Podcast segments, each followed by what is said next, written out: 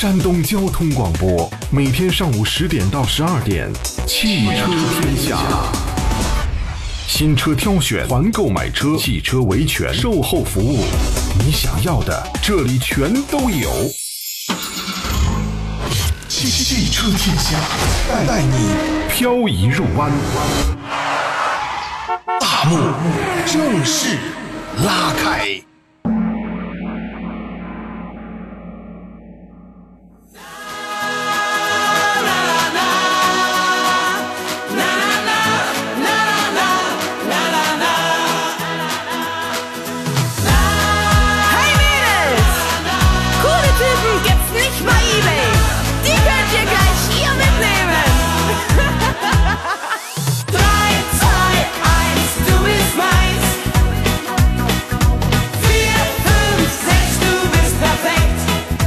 有一个事儿呢，让我挺纳闷儿的，就是我们的有很多老听众，你们怎么你们是怎么知道今天是我呀？你们怎么知道今天坐在这个直播间里，这个十点钟开始要发生的人是我呀？有朋友每天呢就上班的时间啊来的比我都早，所以我就我我每天领工资的时候我特别惭愧，因为我觉得就是你们来的更准时一点，所以这一天的工资应该是给你们的，对吧？有朋友在十点零一分的时候，我还没有发声嘛，就开始说：“杨总，上午好啊，我来打卡冒个泡啊。”刚才我们抖音直播间里我刚开通的时候，也有朋友，然后陆续就冒出来了嘛。你们才是这档节目真正的主持人啊！来，诸位，欢迎在星期六上午，现在是十点零四分，来到山东交通广播开拔启航的，开始全省直播的汽车天下，我是杨洋，在济南问候全山东省的汽车朋友们，应该是全国的汽车朋友们了啊！空山新雨啊，这应该是立秋以后的第一场雨吧？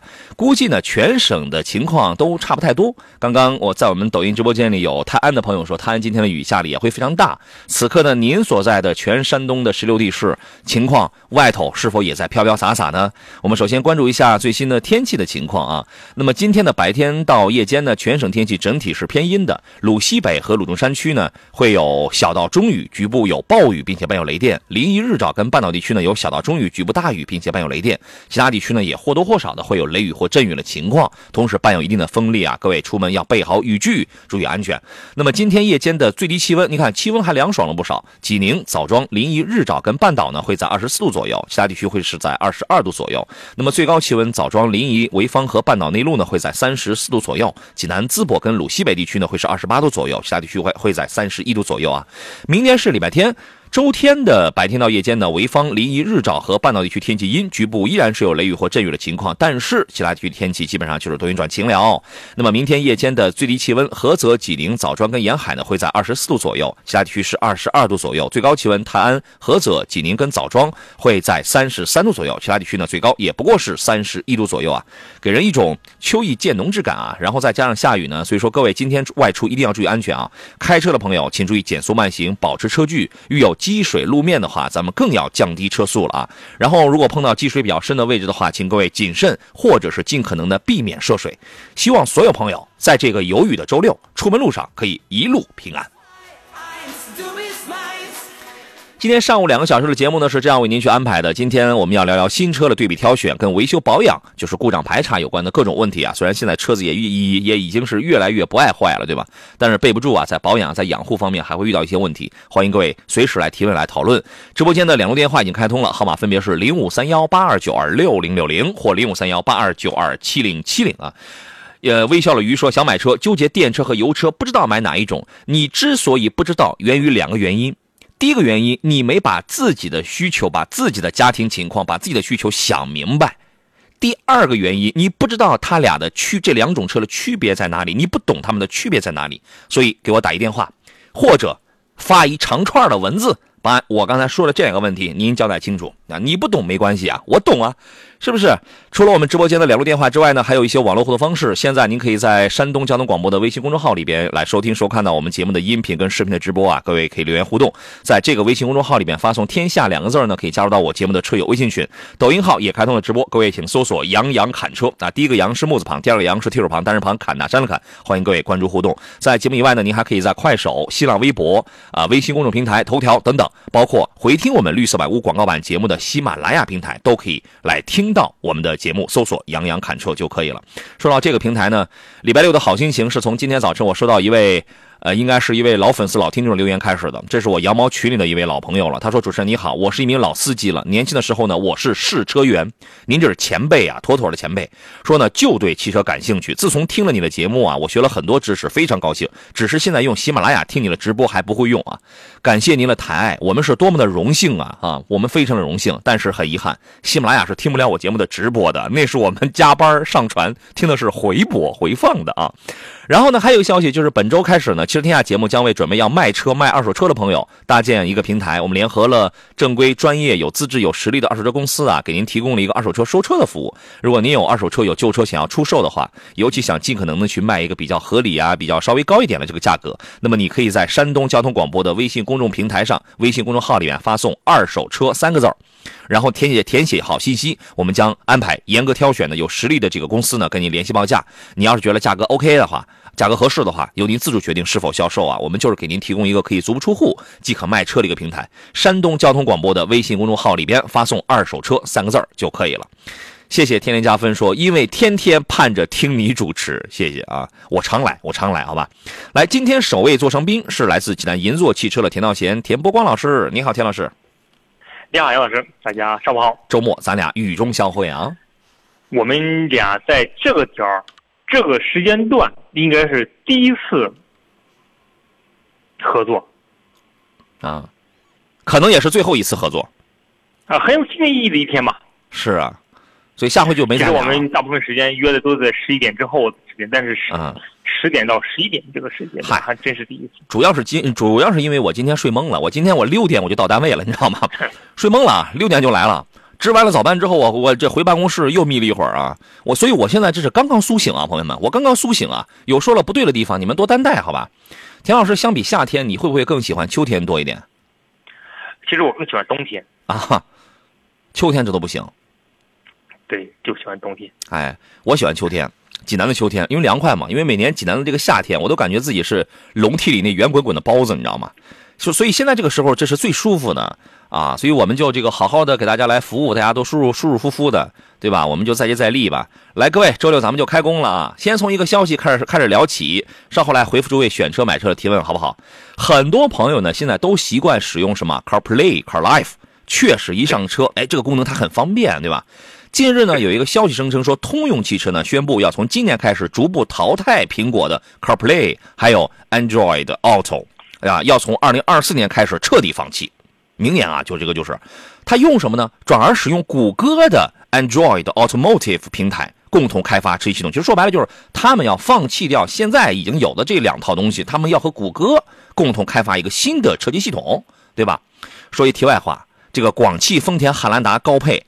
迄今都还没有 CarPlay 功能呢，通用这都要淘汰了，人把这功能这都要淘汰了啊！题外话，嗯，此前呢，凯迪拉克正式发布了它第三款的纯电动产品，叫做 Escalade IQ 啊，Escalade IQ 这个车是这个品牌 SUV 凯雷德的一个电动时代的化身吧，就是一个电动版，它在明年夏天会正式投产，起售价约合人民币大概是在九十四万左右。这个 SUV 呢，它不会去原生的支持 CarPlay 或者是这个那个那个那个那个谷歌的那个呃 Android Auto 了，它不会了。那么从今年夏天上市的2024款的雪佛兰的 Blazer EV，就是现在开拓者的那个纯电开始呢，从这往后的所有车型都不会再有这个安卓啊或者苹果的这套系统了。这个淘汰计划也将从2035年开始部署到燃油车，啊，吓我一跳！2035年这还早着去呢，这还早呢。呃，所以说现在你我们无法预知，我们以后在通用的车上，我们要将使用的这个谷歌的那个系统 Automotive 是否还会有一些很流畅啊一些新的功能？但是呢，我们能感知到的就是现在时代的变化，技术的革新更新太快了，我们用的比较习惯的 CarPlay、CarLife，然后马上在某些品牌当中都可能会用不到了啊。您对这个事儿是怎么看的？我觉得这是一个时代发展，肯定是就时代进步的一种体现吧。慢慢的，肯定很多车型肯定都会发生变化。就现在我们习以为常的，比如说我们传统的收音机，我们传统的其他的东西，可能未来几年都会发生一个大的变化。嗯，只是时代进步的结果。技术的核心在所难免。卡普雷啊，卡普雷、卡 life 这种东西，慢慢的可能会被更新的东西去替代了。哎，有可能还会有一个更新的东西，然后把那个 Android Auto，然后再给那个 Automotive 那个谷歌的那个系统，然后也再替代掉，对吧？未来不一定是非非要是谷歌嘛，对吧？有可能是华为，有可能是其他的东西嘛。对对对，是。确实存在这样的情况。嗯，对科技在发展、时代的进步，车上的一些东西也是随着时代的不断的发生变化。对这个消息呢，它不，它不光是凯迪拉克啊，就是凡是通用旗下的什么别克、雪佛兰、GMC 这些所有的品牌都会启动它更换车机的这个流程。啊，因为通用跟谷歌呢，最早是二零一九年，双方就已经开始在研发车机系统了，啊，包含什么导航啊，还有 Super Cross 呢等等诸多的这个啊通用定制化的这这个这种服务啊，一九年就已经开始研究了，我觉得也差不多了，也好几年了啊。我们来看大家各种问题啊，这个改水电说刚回听完上周五第一期的房车节目，啥时候能抽奖免费试驾一周啊？杨老师，您费心费心。啊，你现在是想通过我们节目来试驾一周的房车？我跟你讲，这个事儿超级简单，非常简单。你不要觉得从我们节目当中获得一个免费试驾车的名额是很难的事情。哇塞，太简单了！我跟你讲，上个周五之前我就跟他们来做节目的那个战区，战区的杨总我就已经说好了，回头给我们节目提供这样的名额，最低一周起。我不知道大家还有没有印象，之前我们搞那个。发现主持人杨洋系列活动第第几季？第六季还是第七季活动的时候，那个时候我们不就送给我们老听众泰山英克松？我们是用抽奖的方式，泰山英克松获得了一个星期的小鹏 P7 的免费使用使用权吗？你随便跑，你自己充电，你爱跑哪去你就跑哪去，你确保安全就可以了。跑完一个礼拜你送回来，这种事很简单的，好吧？期待哪一个房车？关注我们的节目啊，我也挺期待的，嗯。我得先看我能不能开这玩意儿，你知道吗？啊，对我们我们有老听众他都记得嘛，就是小鹏 P7 一周的免费使用权嘛，啊，so easy，这种事情很简单的。来，月明这位朋友发微信，我们来我们开始来回复大家的问题了。有着急问题，请直接打电话，啊，不太着急的感觉语言表达能力是 OK 的，请直接发文字啊。怎么参与个节目还得语言表达能力啊？因为车啊，我是希望，啊，热线上有朋友在等候了是吧？嗯，那咱们先接通他的电话吧，中间会有一个十六秒的一个间隔啊。你好，啊，你好，你好，周末好。你好，杨洋老师好，我想问一下，呃，我现在想计划用二十万到四十万左右，嗯，想买一款这个 M P，就是 MPV 这个这个商商务这个车，想买个油油电混动或者电的车，你给给推荐一下，挑选一下。好，稍等十六秒，马上回来。来，回到节目当中，二十到四十万啊，你为什么要跨度要这么大呢？你这跨着二十万，你所能选到的东西，它就截然不同了呀。呃，我尽量以三十万到四十万左右，因为这个我是盲人，然后我不开这个，嗯，呃，就是家人开，然后，呃，怎么说呢？我我长得比较这个，我们长得山东人大汉嘛。嗯，想要空间大一点的啊。啊。然后，那我问一下啊，一米八五，我们都是一米八五、一米九零的这个身高，太厉害了啊！这是吃什么吃的？这个营养这么好啊？呃，那我具体问一下咱们的使用细节啊，一般是这个活动范围有多大？我们有的时候会跑跑长途，远吗？大概几百公里？就是省内吧。嗯，省内，省内呢，无非也就是四百公里左右。啊，四百公里左右啊，所以问这个问题，我是要看一下一台纯电的一个 MPV 是更好呢，还是买一个油电混的，还是买一个插电混的？平时日常代步也用这台车子吗？我嗯，平常不代步，就是出去玩，就偶尔偶尔出去开一开，出去玩一玩是吧？对，那嗯，基本上一个周能跑个一百公里左右吧。啊。那日常不代步，日常不代步呢？像这种情况，我觉得或者说代步非常的少的话，你买个插电混动的这种 MPV 可能会非常理想啊。你买个油电混了呢，你跑了又那么少，它根本它就起不到什么节能的这个作用啊。你买个插电混的，你完全你就可以用电啊。那你出远门的话，它也它也不焦虑。如果你买个纯电的话，如果你确实一这个呃省内也就三四百公里的话。你差不多是刚好卡着，是刚好卡着。嗯，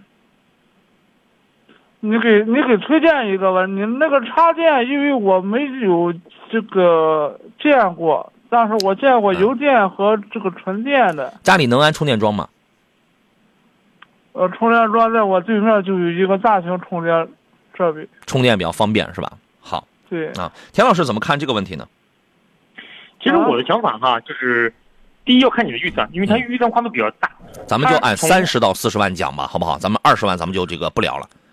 对，如果说你的跨度跨度啊三十万以上，那你的选择跟你二十三十万到二十万之间那是两种选择，因为你三十万以内的时候选择时候，那肯定是选择车型是完全不一样的。嗯，第一呢，如果说你充电很方便，你可以选择就是现在第一市场当中非常热的，比如说腾势 D 九，嗯，腾势 D 九是三十二万多，三十二万多起步的价格，它的优势在哪儿？它的优势在这一套，它比亚迪这一套混动系统嗯，做的比较成熟。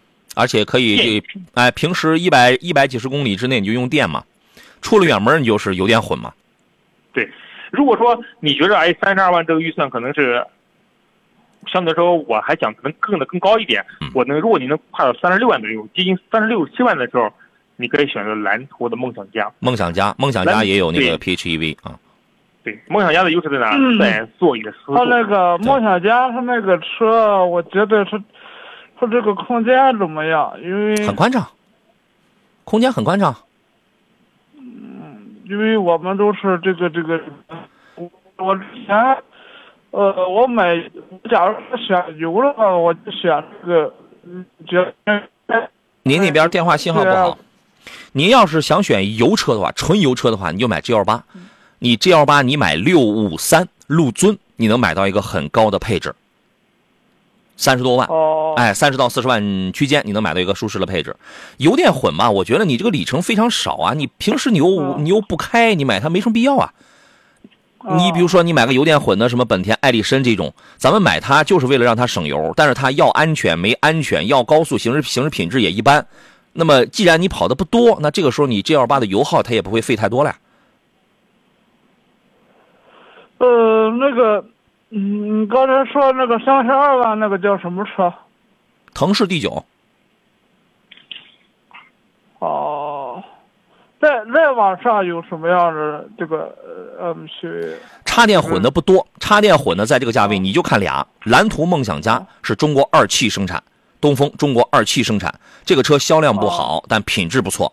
再一个就是那个腾势 D 九，插电混你就看这俩，油车呢你就看那个 G L 八，嗯，或者是加一个大众的威然，威然三八零。然后呢那，么这个纯电的去看什么？纯电的并不理想。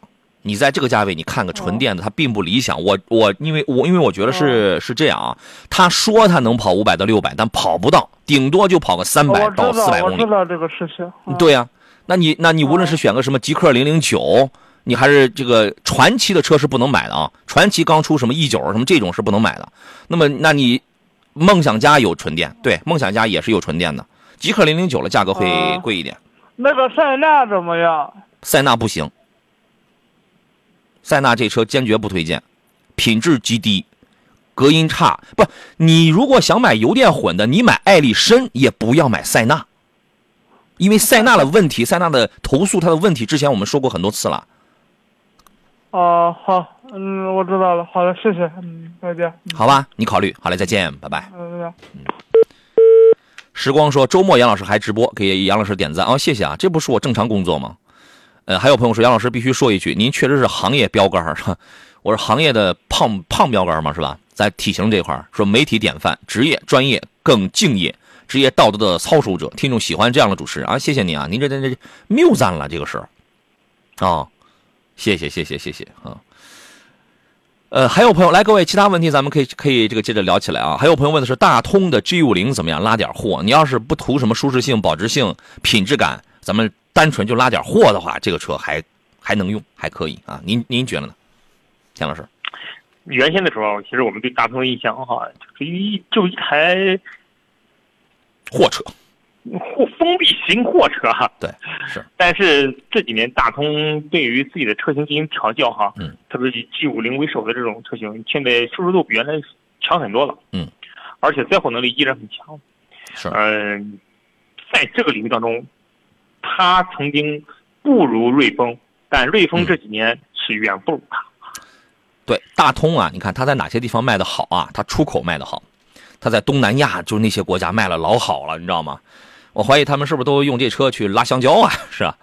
然后这个车是可以买的，真的是它完全可以买，兼具了驾驶舒适性嗯以及空间。它就是个生产工具，车可以买的。有朋友问福特领锐可以买吗？这个车我是不推荐的，性价比极低。为什么呢？它是它出自江铃福特，江铃福特造的车品质感是比较差的，细活是做的不好。而且当时刚上现在有优惠啊，刚上市的时候是一点五 T 是十三万九起。您揣着这个钱，你买哪个主流的国产车二点零 T、一点六 T、一点五 T，硬件软件不比它强，是不是？啊，你考虑。还有朋友月明说，汉兰达选燃油好还是混动好啊？想长期持有，每年跑一万公里左右。汉兰达这车，我实话告诉你，燃油跟混动都不太理想，啊，呃，一我我一个最图我一个最省事儿的方式，你在山东交通广播的微信公众号里发送“汉兰达”三个字儿，你去看一下我们是怎么处理汉兰达的投诉的，汉兰达有什么投诉，你去看一下你就知道了。另外，我跟你多说一嘴，一年就一万公里，你买汉兰达的混动，你那就是找了个祖宗回来。发动机机油增多跟乳化那是后期，发动机一定是要大油，它一定是大有问题的。然后呢，你一年一万公里，它也省不出比别人省不出这个差不出多少油钱来。上高速隔音还差，动力还差，关键你买的配置越高，车机越差。你记住这句话，你还不如买低配的汉兰达。为什么呢？低配汉兰达是车机不带 OTA 的，你越高配带 OTA 了，车机越差。详情包包括广汽丰田的售后服务也是很烂的，也是很差的。你有问题他是不理你的。你在山东交通广播的微信公众号里发送“汉兰达”三个字，仔仔细细的去看一看我们真实处理过的投诉问题，不要迷信。汉兰达你选燃油的呢，我觉得还凑合。为什么呢？现在有优惠了，一正一反，当年加加价三万，现在可能得优惠三万，一正一反这六万块钱。所以你知道第一批、第二批有多少车主是当了韭菜的了吗？对吧？它是三十一万起，现在是有优惠了，对吧？优惠优惠也就二十几万，我觉得那那这个还行，因为汉兰达这个车的产品力它不值四十万，不值三十多万，就是个二十几万的车，二点零 T 配一八 AT 还还行吧，但是内饰简单，嗯，谈不上什么豪华度。啊，同价位当中，你无论是是选，你能选到豪华品牌，也能选到什么大众途昂等等，你有很多的品牌。所以我建议车还没买，不要迷信某一个品牌，自己亲自去看我们真实处理过的投诉，反映过的问题，好吧？所以其实，在我的字典里，这俩车汉兰达这个车，我真的是并不看好，我是不推荐的，啊，都是实打实的、实在了、实际的问题啊，多了解一下。就是现在的丰田不是当年的丰田，现在的汉兰达也早不是当年的汉兰达，包括当年的汉兰达爬坡门它也不行啊，就都是被我们你们这帮人给捧起来的，你知道吗？啊。别惯着哈，我们来接通热线上等候的下一位女士，你好。哎，你好，你好，杨老师。你好，女士，欢迎您。我想，我想了解点问题，就是那个，我现在看了三款车，一个是奥迪 Q 五，嗯，一个是那个昂科威 Plus，嗯，还有一个是 CRV。然后我想问一下，后期的这个维修，就是看看哪一款车比较省心一点。我目前为止比较倾向于昂科威 Plus。啊，您是怎么越看这车越看越便宜的？嗯，这不二十。二十多吗？才哦，您看的是 Q 五是吧？啊，Q Q Q 三 Q 三不不好意思。啊？Q 三啊，Q 三是吧？哦，好好。对对对。哦，那这个车是几个人用这台车？嗯，一般家用的话就三个人，然后我自己一般开就上班开车。这个车呃，来回十几公里左右吧。就是这一台车要承担咱们全家用是吧？啊，不不不，我自己我自己。啊，这车就您自个儿开啊？对对对，是。CRV 昂科威 Plus，昂科威 Plus 看的是五座的，啊对，啊还有一个是 Q 三，Q 三是一点四 T 的，啊对是，都有可以买的理由啊。您为什么喜欢昂科威 Plus 啊？您能跟我们说说吗？我我我其实我倾向于它的那个外观样式了，啊，觉得它实用性强是吧？嗯，我挺喜欢的，其实就是目前为止就是比较倾向于这款车，就是这个车您自己也也，其实他们很多推荐那个 CRV，但是目前为止我感觉。可能是外观或者说什么的，可能没有昂科威更吸引我。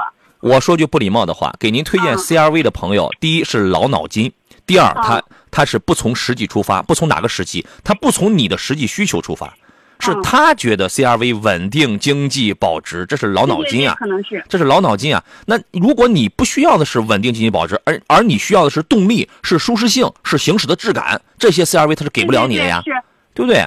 所以他们的脑筋，他这个这这个，他这太从自我出发了。这个啊，这仨车都有能买的理由，就是各有特点吧。田老师，您给个意见。如果说这三个车中你有明确的目标，想买昂科威 Plus 吧，那你去买它，为什么？因为你买车你要遵从你内心当中的选择。你听我们去给你讲这个东西，其实每个车的特点都不一样。你要你自己遵从你自己内心当中你想要什么东西。其实这三个车特点很明确，Q 三的特点是啥？第一，品牌会带给这些东西，奥迪品牌嘛，你开这个什么车？开奥迪车。第二呢，奥迪 Q 三这款车的行驶的质感会比较好。就什么是行驶质感？就是这个车的操控会比较好。因为现在它新款它换装 1.5T 发动机了，相对来说你动力性比原来提升了，油经济性比原来还好了。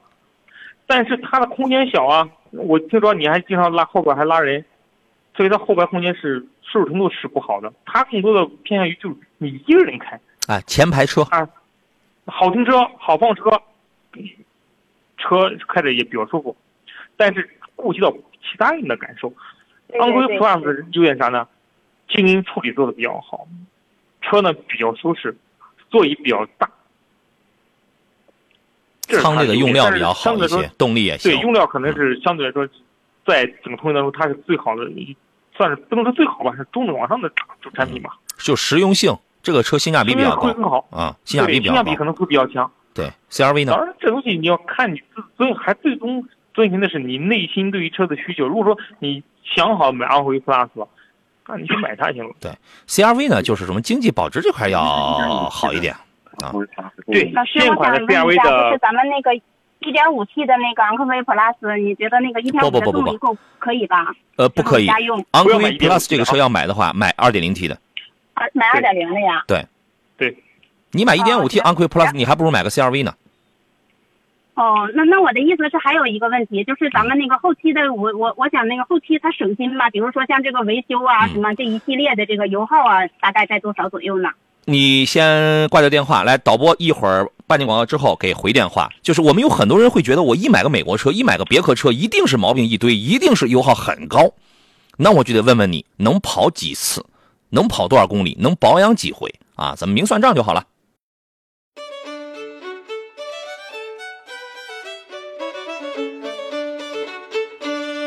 青春，快乐，一路同行。FM 一零一点一，山东交通广播。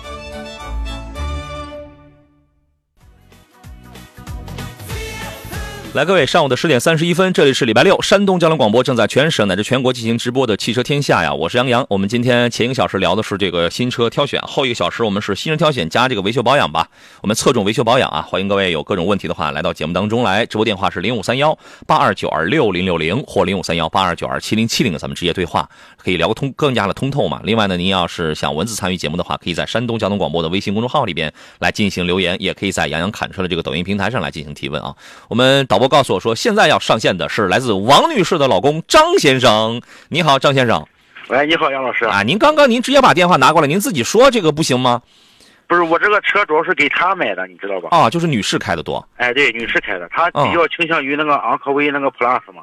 嗯。这不是，咱买车也不是为了追求别人的意见，就是想问问你们，给提点建议。对。他就是我就是考虑这个车后期的维修保养，还有他们说通病比较多。杨老师。它是这样哈，这个我跟你说一下，这个通用系啊，它的特点是什么？有这通用系就是雪佛兰啊，还有这个呃别克啊，还有这个这个这个凯迪拉克啊，它的特点呢，也不是说就上来就一堆小毛病，大概率是什么呢？一些便宜点的通用的车，它是六万公里就到时候了，质量再好一点了，有可能是八万或者十万公里，它开始巧不巧的有一定概率的出一些小的问题。我再跟你说，有什么样小的问题啊？比如说气门室这儿阴油。哦，再比如说，有的这个油底壳那边有点阴油，然后再比如说，也原来在一些稍微十几万那种别克车上有什么闪灯泡、鼓灯泡，这就它就老是坏，就是这种它没有大毛病，就是这种类似于小的跑冒滴漏的这种小问题，它就哎，因为它有些零配件啊，还有一个东西是节温器，节温器当时也号烧烧节温器，因为通用车的这个发动机温度它是比较高的，然后呢，就是这种小问题。呃，但是它没有大毛病，但是车总体上是一台性价比很高的车子，不然你们不会喜欢。对呀，对呀，对吧？还有一个事儿，杨老师，那个家用的 1.5T 的不如 2.0T 的是吧？2.0T 跟 9AT 的匹配是最好的，而且呢，您最好，因为你买的是一个比较大个的车，啊，你这个那那最好他们都说不保值，我现在不不保值保值，因为长期持有，管它保值不保值的。对呀、你开着舒服就行，是不？对呀、房子的房子都不保值，那更何况是一台车呀？对呀，对，对。还有那个，它那个二点零那个油耗大约嗯得十个左右吧？十个左右。我开的时候，因为我车上没拉什么东西，就俩人，啊我开的时候应该是在九点几、九点六还是九点八，就算十个油吧。那么正常情况下，我觉得这个这个车您后备箱再装点东西，再拉点家人的话，应该在十到十个多啊，十一个左右应该是正常的，市区油耗哦，行。不高它那。个四十八伏轻混呢，是不是嗯？他们怎么老说出毛病什么的？哎，别听他们的？别听他们的，他们见过几个车呀？行行行，那我咨询你。通用的这话不礼貌了哈，但是你一定要听专业点的意见。通用的四十八伏是不怎么出出毛病的，出毛病的是奔驰 C 级的里边的四十八伏，那个是毛病是最多的。哦，行行，所以你得具体情况，你得这个这个得分清楚，咱们不能老是道听途说，是吧？对对对对对。啊，那那那听你们的意见就放心了。行，您考谢谢杨老师啊。您考虑，好嘞，再见。好好好。好嘞，拜拜啊，拜拜拜拜好啊！我们这个身边每个人身边都会总会有些大明白嘛，是不是？你有的时候这老祖我我那天讲嘛，老老祖宗说这个兼听则明，旁听则暗，对对，太对了。但是老祖宗还说了一句话，叫术业有专攻，是吧？当村口的王大娘都是都认为股市挣钱的时候，这个时候你就该出来了。当村口的王大爷、李大娘都在那讨论这个车怎么样、那个车怎么样的时候，你就得知道你得远离他们了，是吧？田大爷是这样吗？我觉得你说的也非常有道理啊。也不一定对啊，可能也可能这段可能这段话可能得挨批评，你知道吗？我可能得上简报啊。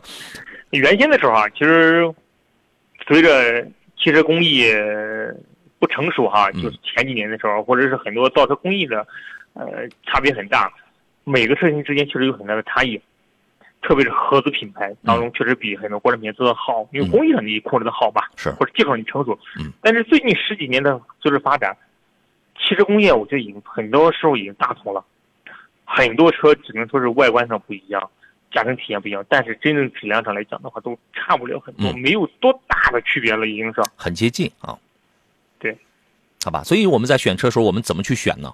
不是看品牌了，朋友们，而是看具体的产品以及结合自己侧重点，就是自己的实际需要，就是这样。就是永远已经早就不是说我买个什么车我就买哪个牌子，我就买宝马，我就买丰田，一定不是这样的，对不对？宝马家里也有很烂的车，丰田家里也也有很烂的车子。啊，我们说到丰田，还有朋友，这肯定这个喜乐说，还有人不知道汉兰达的事情吗？这一你一说这话，我就知道你肯定是老听众啊。周帅说：“杨老师，蓝山可以买吗？如果不行，有啥推荐？蓝山行啊，蓝山这个车呢，它有两个配置，二七三八跟三零八八。我建议你买三零八八，三十万八千八的那个配置。为什么？P 四双电机，P 四，然后呢，四点九秒可以破百，配置、做工全都上来了，全都上来了。那么它的一个对手呢，我建议比亚迪唐这种车你就不要看了，你应该去对比的谁？三十三万的那个理想 L 八，或者是三十万的那个理想 L 七，但它跟理想 L 八其实是更有比较头。它比理想 L 八强的是驾驶感受，底盘悬架更运动，变速箱更好，加速能力更强。那么理想 L 八比它好的一点是，第一更网红，更有回头率，包括颜值是吧？蓝山长得吧，你老远一看长得跟小鹏 G 九似的，封闭式的啊。然后呢，还有一点是什么呢？呃，理想 L 八的舱内的舒适性啊，头枕呐、座椅那个柔软度、舒适做的真的很好。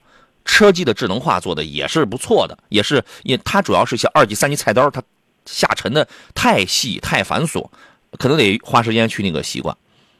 两种驾驶感受，蓝山很硬偏硬，理想很软，侧倾很明显。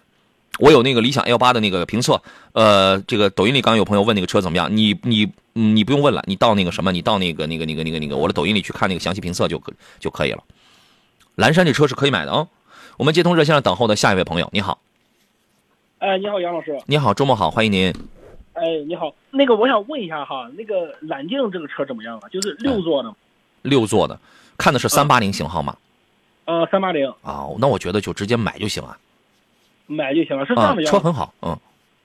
然后我现在有点纠结这个事儿哈，本来是我是想定的是五三零，因为现在毕竟要换那啥定啊，嗯，就是宝马五三零，然后定这个，嗯。但是有就是家里面说呢，就是呃，就是那个六座的车他坐过一次，嗯，然后说坐的压实压挺好，你看整个那个大尺寸的六座的，嗯我感觉六座的这个车实用吗？在家里，因为我之前一直没有了解过这个这个六座车型，就就就这样的，啊，咱们家呃这个几口人啊，呃，六口。六口 确实是五五三零，你肯定那你得安排四个人挤在后头呀。嗯，对，就是。全全家人，我我就问一个问题：全家人共同坐满的几率大不大？频次高不高？呃，一年一年的话，我想着啥，因为因为现在是有一辆车，有一辆车，然后呢，但是如果要是比如说买入座了之后呢，肯定要呃，比如说就是为了旅游用嘛，嗯，一年的话也就停个两两两三次啊。哦，一年去旅游，旅游的话肯定要开一辆车比较方便一点。嗯，你租个车不行吗？你要旅游的时候，你租个车不行吗？你就你你一年就这两三次啊？也也不是不可以哈。啊，对呀、对，对呀、所以这个、你这个问题啊，就比较纠结。你实用性肯定是你直接我直接买一个六座的车，它肯定是实用的啊。嗯，但你这频次是不是也太低了？你现在使劲的幻想，也就一年也也就两三回。你说你你比如说我们要去南方去外地去哪儿？你这这我们高个什么高铁或者是飞机，我们去了，你当地你你落地你租个车不行吗？那也行。我们听一下田老师的建议啊。嗯，那那个杨老师还有一个哈，就是、您稍等，先听一下田道先老师的建议是啥？哦，好嘞好嘞，就是揽境和五三零吗？对对，嗯，钱够了，我的观点很明确，买五三零啊。但是座位数不够啊。呃，座位数不够要看你一年用几回。我的观点跟刚才杨老师观点我觉得差不多。如果说就一回两回，没有必要。或者你揽境带给你的体验感跟五三零不一样，完全不一样。这俩车开起来零的感受差太大了因为需要换代了。嗯五三零需要换代，换代之前它的价格现在基本上已经到冰点了。嗯，非常低的价格，你现在基本能买到买到五三零，价格很合适。当然揽境价格也也也很合适啊。嗯。但是我觉得他选揽境之后，过两年可能还会再换车，因为揽境的这个车的优势就在空间上，它的驾乘体验跟五三零没法比不是一个级别上的车型，没法比这俩车它能提供的就是空间。对，这俩车您有去试驾过吗？呃，揽境目前目前就是我现在在东北嘛，在东北，嗯然后我是江苏，呃我是江苏徐州的，我现在在东北。哦然后呢，我现在在这儿偶尔会开一下这个揽境，哦是朋友家里的，然后呢，呃，就是偶尔会开一下。呃，对我再插一话，您平时用车是在东北还是在哪里？呃，这也不一定，杨老师，因为因为我是因为我因为我这个我我是我是做点小生意嘛，小生意，然后可能就是呃这边有事情的话就直接就过来，然后在一待待个两三个月，嗯，然后呃没事儿的话就直接回江苏或者哪地方有事儿的话直接再去哪地方是这样的。哦哦，反正五三零呢，现在性价比最高的是一台后驱车型啊。你这个车如果是大冬天你要在东北开的话，可能我们不得不考虑它行驶的这个稳定性的问题啊。您说的是揽境吗？不是五三零啊，五三零，五三零哦它是一台后驱车呀。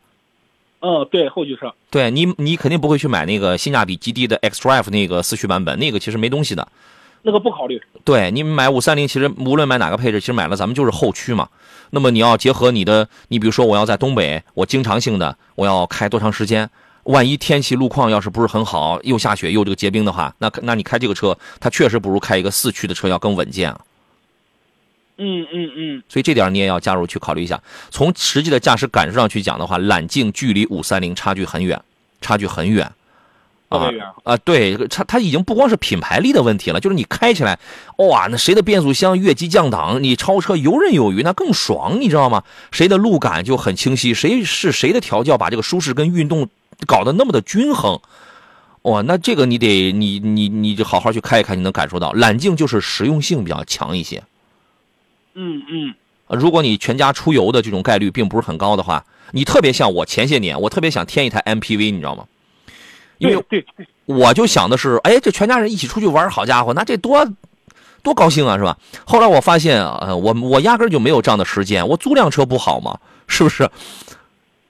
咱俩挺像啊，对对，他这个 MPV 就是也我也是刚开始就考虑了 MPV，嗯对，刚开始考虑了 MPV，但是看到这个揽境啥的，它的空间啥的和 M MPV 差不多嘛，想着那就还不如整个越野了。嗯还有一个就是，如果是揽境和那个探险者之间，嗯就是如果我非得要买六座的话，就是嗯家里人必须要买六座嘛，然后我就准备买六座。嗯，然后他们只是做过揽境，你知道吗？就是嗯别的六座的，就是除了 MPV 之外，你像奥德赛啊，他们就是除了那玩意儿之外，嗯然后哎你像那个探，我我稍微查了一下资料嘛，就嗯探险者啊，还有一个什么，还有那个呃 QX 六零嘛，啊，英英菲尼迪 QX 六零，对对对对对，嗯然后他们几个的价位都是基本上是持平的对，啊，所以说就是我就目前就查这几辆车，然后嗯如果这几辆车选一辆的话，选择哪个比较合适呢？谁的乘坐感受更高级，座椅的质感更好？是英菲，是英菲尼迪 QX QX 六零这个车呢，因为是卖不动，所以它降价降得很。其次是探险者，然后才是揽境。我们就讲这个座椅的宽大，座椅的谁更谁更舒服。那么这个顺序刚好也是使用成本的顺序，谁是最高的呢？英菲，因为现在它是以很多地方已经没有 4S 店了，然后探险者的成本要比揽境的成本要高一点点。您先稍等，我马上回来。进广告，十七秒，马上回来。来，请田老师来说一下这三个车是不是这么个情况呢？确实是啊，英菲尼迪 Q 叉六零，不管怎么说的话，它在整个车的细腻程度上啊，做的非常好，而动力性也不错。主要是英菲这个品牌近几年国内很多人都传言它要退出国内嘛，因为销量确实是不好，这个问题一定要考虑进去哈。嗯，就是如果说要把探险者和就是它一个看的是是揽境两个去对比的话，探险者优势在哪儿？你开过你就知道了。动力，探险者具备很强的驾驶驾乘乐趣。嗯，因为你它这个动力调教的啊会更好。我当然我不知道你看的是后驱的还是还还是四驱的。啊，买四买一，这个呃结合您刚才说了东北的这个情况，我建议都得买四驱。对，必但须四驱。如果你上了四驱的话，你你真的你可以体验体验探险者。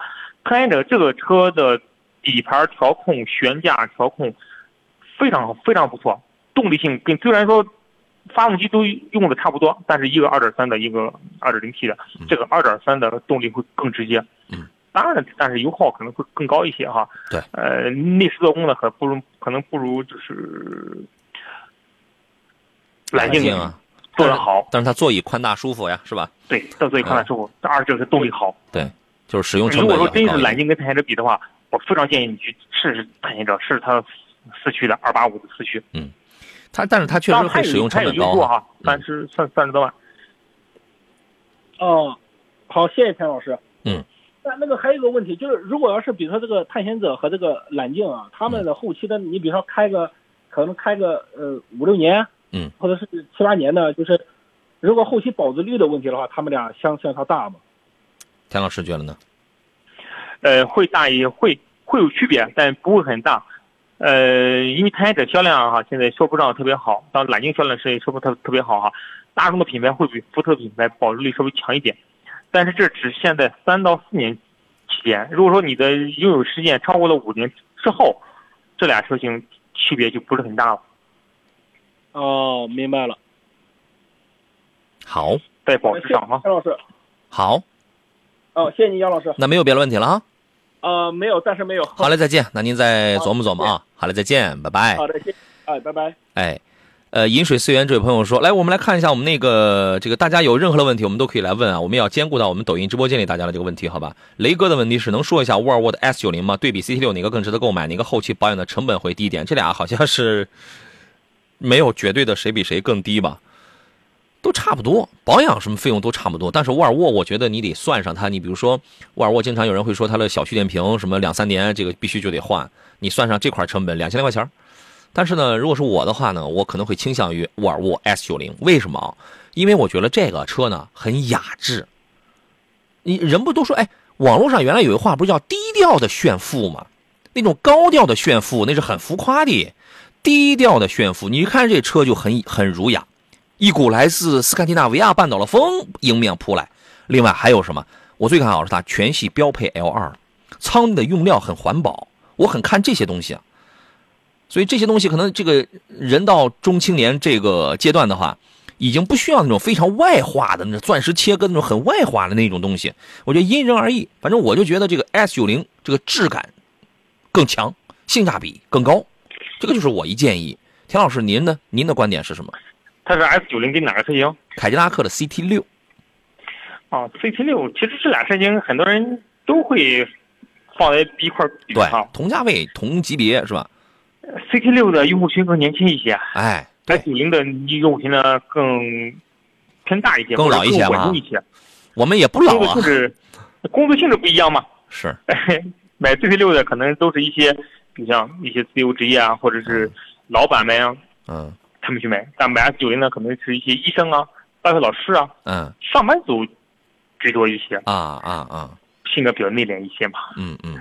嗯，但是从整个驾乘体验上来说的话，CT 六的操控性是要比 S 九零要强的，嗯。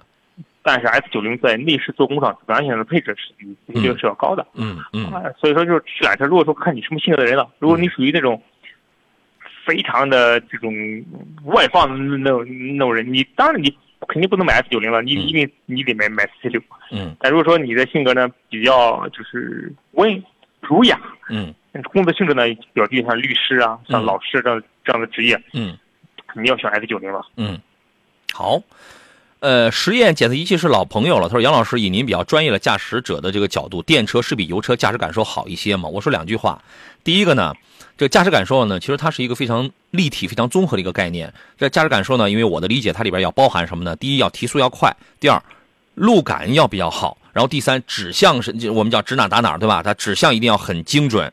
然后呢，这个悬架的回馈各个方面呢，最好不要特别软，但也不要特别的颠，软硬适中那种可能感觉更好。还有就是隔音什么这些都要好，对吧？这综合起来都叫驾驶感受。呃，第二句话是，电车里边也有驾驶感受，就是做的不好的。就你可能只是觉得哦，电车加速快，哇，驾驶感受好棒，你这个就太太幼稚了啊，这就太初级了。一个两万的电车加速那也是不慢的，好吧？你也会觉得它快，因为电的来的那种感觉，它比油的它没有那种中断或者衔接的那种感觉，你会觉得它更直接，对吧？电车本身它就它就会快一点，但是有的一些电车的底盘调教也是比较差的，底盘悬架那个质感也是很松散的。那么在这个情况下，它有可能就比不上某一些，就是跟它同价位的某一些非常好的这种油车。啊，你要是单纯说这电车是不是开起来感觉比油车加速更直接、更更快？那大部分电车它都是这样的，同级别来这个比较，但是那个不是一个，它不代表一个立体的、完全的驾驶感受。我原来我说，经常有人说操控性怎么样，有人就把操控性就当成是你是四点九秒破百，你是五点八秒破百，那你四点九秒就操控性就一定好，错了。操控是一个特别立体、特别综合的那么那么一个概念，啊，电车里边也有远远不如油车的。但是总体上来讲，电车确实开起来会更轻快，加速会更好一些。我们来接通热线上等候的下一位朋友，你好，哎，你好，哎，你好，女士。那个，嗯，就是我想让你帮我选，帮我选一款车，就是三十多岁，然后就是我平常工作，一年大概开这个三四万公里吧，嗯三四万嗯公里啊，啊，嗯。嗯，然后就是二三十万左右那个价位的车，嗯，嗯，我也不确定是买个电动的还是我我不不太出远门，就在本地开，嗯。然后也不太确定是买个电动的还是那种烧油的呀，还是混动的。家里还有别的车吗？有别的车，嗯，我买车就是我自己开，有时候可能带带孩子。嗯，家里是一辆什么车另外一辆，啊？对，另外另外一辆是那个别克，呃，体积有多大？是一台五座的，五座的。五座的，是轿车是吧？嗯啊，对，我再买一辆，我也想还是想要那个五座的，不不想考虑那个太那个座儿太少的。嗯，然后添的这一台车主要就是您自己用，对，家里主要是我自己用，家里能安充电桩吗？没有。呃，那个充电可以，充电方便，我们充电是方便的嗯啊，有车库。刚才说那个预算是多少钱来着？二十到三十万，嗯，对，五座的，要轿车还是要 SUV？哎，我我呃，我插一话，我我觉得你、你不管是电车还是油车，你不行，你添个 SUV 吧。家里不是已经有一个轿车了吗？啊，有考虑过吗？嗯，我觉你那个 SUV 也还行，反正我就觉得那个就适合女士开的吧。对啊，你家里就是你这个一年三四万公里的这个里程哈，你、嗯你家里弄两个轿车呢，就轿车的这个，而而而且你的第一辆轿车也不是特别大的那种轿车。我为什么我问你第一辆是什么车？我要我要看、嗯我要我要看尺寸。嗯对吧？你我要看一下这个尺寸，如果那辆那辆车你保留的情况下，它它尺寸已经很大的话，那你那你在这个价位选，如果是电动车或者干什么的，我们可以选一个小的豪华一点的嘛。反正就你，啊反正就你自己开嘛。但是如果说你的第一辆车这个尺寸本身它就不够大，实用性不是那么强的话，那么我们是希望能够多一些改善，对不对？那么我们第二辆车，无论我们选油的还是选电的，我们是不是可以选实用性更强，就多一些改善型的，就是那一这样这样的这么一个思路？我是朝这个方向去就考虑的。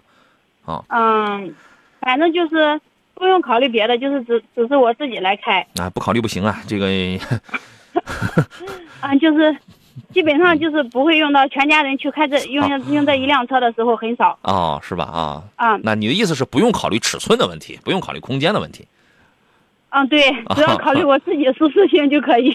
漂亮！来，田 田老师，该抛砖的我都抛完了啊，该引您了。其实这个题特别大，这个题特别大，就是因为你要选择的余地特别大。但是我的观点跟杨老师某一点是，刚才提到的杨老师有观点是完全一致的。我有观点吗我？们建议，我们建议你从豪华车型当中看一看中型、小型 SUV。呃，你不要忘记，它一年是三到四万公里。他如果选一个豪华品牌的油车的话，他得老去保养去啊。但是你想想想，这也是个问题你一你一人开一年开三十万公里，开的也够多的。啊！你管的吗？对，这我人人家就能开，你 你管着吗你啊？不是我原来那个车，我其实我也不知道我自己怎么开那么多，但是那个、嗯原来那个油表上面它就是这样，每次去保养的时候，真就是用的就是 用的很多。哦，嗯第一选择呢就是豪华品牌的中中小型 SUV，嗯，第二选择呢就是因为你家有一部车了，买一台纯电的 SUV，嗯不要买插混，买纯电，嗯，两种选择那纯电。的 SUV 有没有咱们推荐的那种款有式？有，就适合女士的，有的。你先啊听田老师先说下去。好，我的观点就这样的，就是要不然选一台纯电的 SUV，要不然选就是豪华品牌的中小型 SUV。嗯来，二十万左右其实是有是有很多纯电的品牌去可以去选的。田老师你你比如说二十万左右，你你能选到主流品牌啊，嗯主流品牌买到二十万到三十万，特斯拉的 Model Y，，Model Y，女士您续航在五百女士您先。您先记一下啊，摩特斯拉 Model Y 啊，啊，这个这个车也之前也有去看过。嗯，还有呢？还有吗？田老师，呃，小鹏 G 六，小鹏 G 六刚刚上市的二十到二十七万的车，嗯，小鹏小小鹏 G 六，还有吗？呃，续航呢也肯定是也是在五百公里左右的总续航，嗯二十万多里二十万多左右的价格。嗯，这两个是现在市场当中，你要不然再选什么？就大众的 ID ID 系列、，ID 四啊，ID 四系列，他可以买，呃，他可以买 ID 六，但是他可能不想要那么大的没。必要买 ID 六，对，我给添两个车，好吧？我给加两个车，十六七万就可以了。我给加两个车行吗？嗯，一个是奥迪 Q 四的 A A 闯，这个车现在降价是在二十三左右起价。这个车呢，空间真小啊，配置也也并不高。我前段时间我我刚开过，但是这个车开起来的质感呢，比宝马的电动车差一点点。但是它的它的因为悬架调教了硬，所以这个车开起来感受挺好开。你的意思是它，我我记得宝马有一个是我去看过，也去看过宝马有一款那个是谁？i 三，i 三还是 i x 三？好像是 i 三就那个轿车是吧？啊。那个车是没有问题的，那个车也可以买的。那你说刚才你说这个奥迪的这一款是不是比那个宝马的那一款性价比更高一些？便宜，空间小。因为 Q 四啊是个小 SUV，它是个 A 级 SUV，空间小。啊因为你现在不是不想要大个儿的嘛？对我，我感觉我自己不需要太大的，对啊小小一点的嘛，那个停车放车的都方便。对，特呃那个田老师推荐的小鹏 G 六，这个车也不大，Model Y 的空间稍微好一点。然后呢，我刚才我还想添一个，就是这个车便宜，是谁啊？别克的 E 五、E 五或 E 四都可以，你可以买 E 四，你买 E 四，哎呀，你就二十万出头就行了，你根本就不用花到三十万。嗯，你像原来别人就是也推荐过，像那个嗯 A 四啦和那个嗯 C 二六零啦，那那种的车都是，就是那是纯燃油的，是吧？对，因为因为你年里程跑的比较多呀，你家里已经对，还有油车了还。有一个问题，就是就是我考虑是到底是电纯电动的还是燃油的？有人说就是那个电动的那个电瓶，开上这个七八年以后换一个换一次电瓶也要也要好几万块。啊，别听他们的，别听他们的，这个这个问题五年前我就已经解释过了，别听他们的。嗯啊，其实还是电动的比较合算一些，因为我那个路路途比较多，是吧？对你跑的比较多，啊你买了电动车之后，你不要想着去卖，电池都是有质保啊的，不得低于国标八年十二万公里的。而且啊也不是说要只要出了吧八年十二万一定是免费给你换的，也不是说出了八年它就一定坏，嗯，没这样的说法，对吧嗯？早些年的时候，三元锂一吨是七十多万，那个嗯锂是一吨是七七是七十多万，今年都降到一吨都二十多万了，电池已经越来越便宜了，而且它是分电池组、电池包的，它不是说你这一块电池七十度电的电池全坏了，那也太寸了吧？哪个包坏了，哪个组坏了，我换哪一个呀？嗯嗯，那个是以后考虑的问题了。对现在就是现在考虑现实用的事情。对我我们觉得你还是可可以添个电车，从刚才说的这里边几个挑一挑，嗯，好的好的，谢谢啊。好吧？先考虑一下。嗯、好的好的，嗯啊，好，谢谢。好有问题再联系啊。好的好的，好嘞今天上半段节目咱们到这儿了，再次感谢田老师来做客，咱们下回节目再约喽。好，再见。嗯，好嘞，各位，我们稍事休息一下，进入十一点以后的第二个板块北。京时间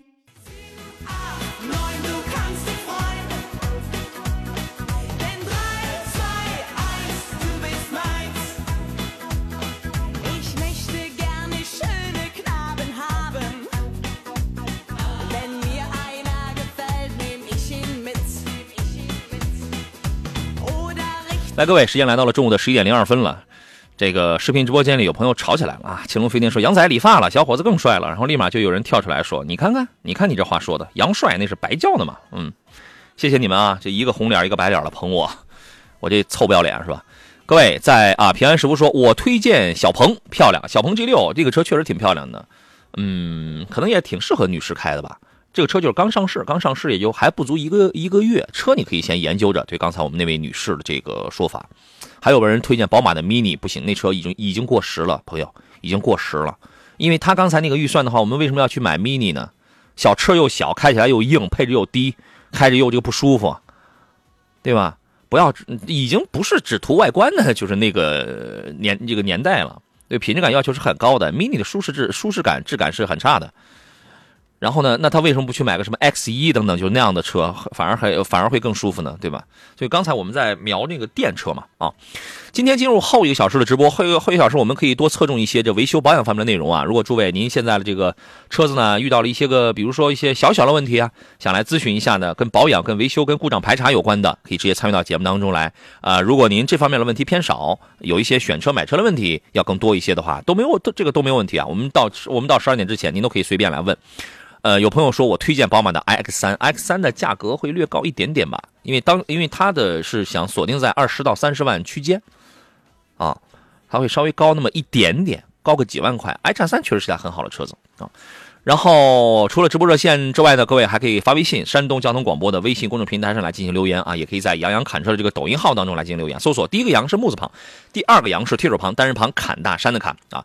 最近有二手车想卖的朋友啊，我们最近我们节目给大家搭搭建了一个平台，呃，如果你是呃有二手车想出售，想尽可能卖一个比较理想、稍微高一点的价格的话，那么你可以在山东交通广播的微信公众号里边发送“二手车”三个字儿，可以获得有一个链接，那么填写信息，然后呢，我们将安排经过我们严格挑选的有实力、有资质的呃二手车的服务公司跟你来联系报价，你觉得价格合适，由你自主来决定是不是卖。因为平时呢，大家可能要呃要出去要跑一跑啊，或者从网上你也你根本辨别不了那种资质。然后你可能要出去跑，费时费力，关键还不专业，对吧？我们呢就是给大家搭建了这么一个足不出户就可以卖车的一个平台啊，你可以提前了解一下我这个车大概静态，我没见到实车的时候，有有专家跟我说这个车大概能卖多少钱，对吧？完了事儿之后，我们有这种实地勘测之后，见了实车之后啊，它大概是一个什么样的情况，对吧？从我们这儿这个价格还能高一点啊。发送“二手车”三个字儿到山东交通广播的微信公众平台上，可以了解一下这个情况啊。要出场的第二位座上宾呢，是来自青岛府滨汽修的技术总监陈浩洋陈老师。你好，陈老师 Hello，杨老师好，大家中午好。啊，咱俩得有两年没见了吧？呃，差不多啊，是吧？自打我这个节目改了时间，然后你也换了工作时间之后，咱俩就凑不上了啊。